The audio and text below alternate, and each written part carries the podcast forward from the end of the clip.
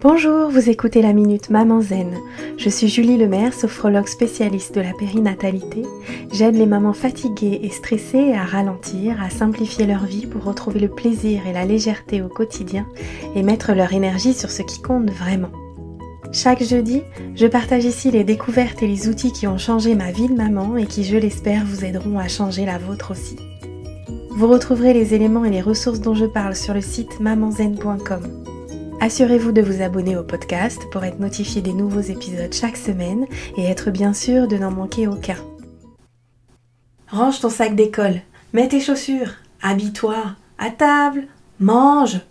Vous avez parfois l'impression de devoir répéter mille fois les mêmes consignes pour que votre enfant daigne enfin passer à l'action Voici quelques astuces qui devraient vous aider.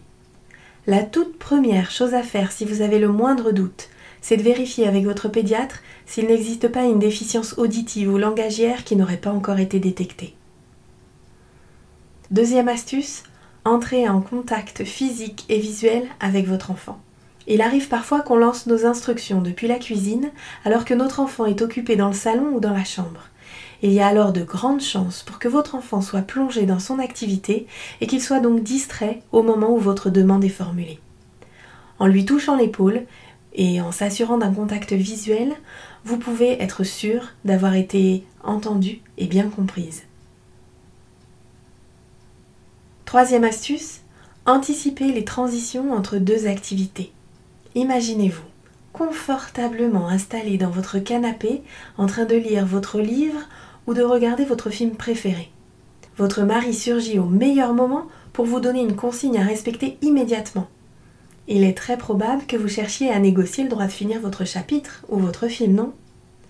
Ben Pour les enfants, c'est exactement pareil. Lorsque votre enfant refuse de faire ce que vous lui demandez, c'est qu'il est probablement plongé dans quelque chose qui, à l'instant T, fait plus de sens pour lui et qu'il souhaite pouvoir terminer. N'est-ce pas alors une demande parfaitement légitime? Nous pouvons nous mettre à sa place et comprendre le besoin caché derrière le refus et anticiper la probable tentative de négociation encadrant le temps avec un timer. Quatrième astuce, optez pour des consignes simples, courtes, plus faciles à mémoriser pour l'enfant. Et présentez-les dans l'ordre de l'exécution pour éviter les références spatio-temporelles. Les avant, les après, les en bas à gauche du frigo, les dans 5 minutes, etc ça fait pas toujours sens pour l'enfant en fonction de son âge.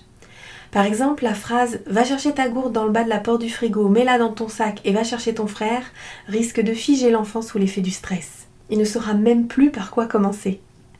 Cinquième astuce, utilisez votre geste signal pour garder votre calme et gardez à l'esprit que les enfants sont naturellement motivés à contribuer quand ils le peuvent.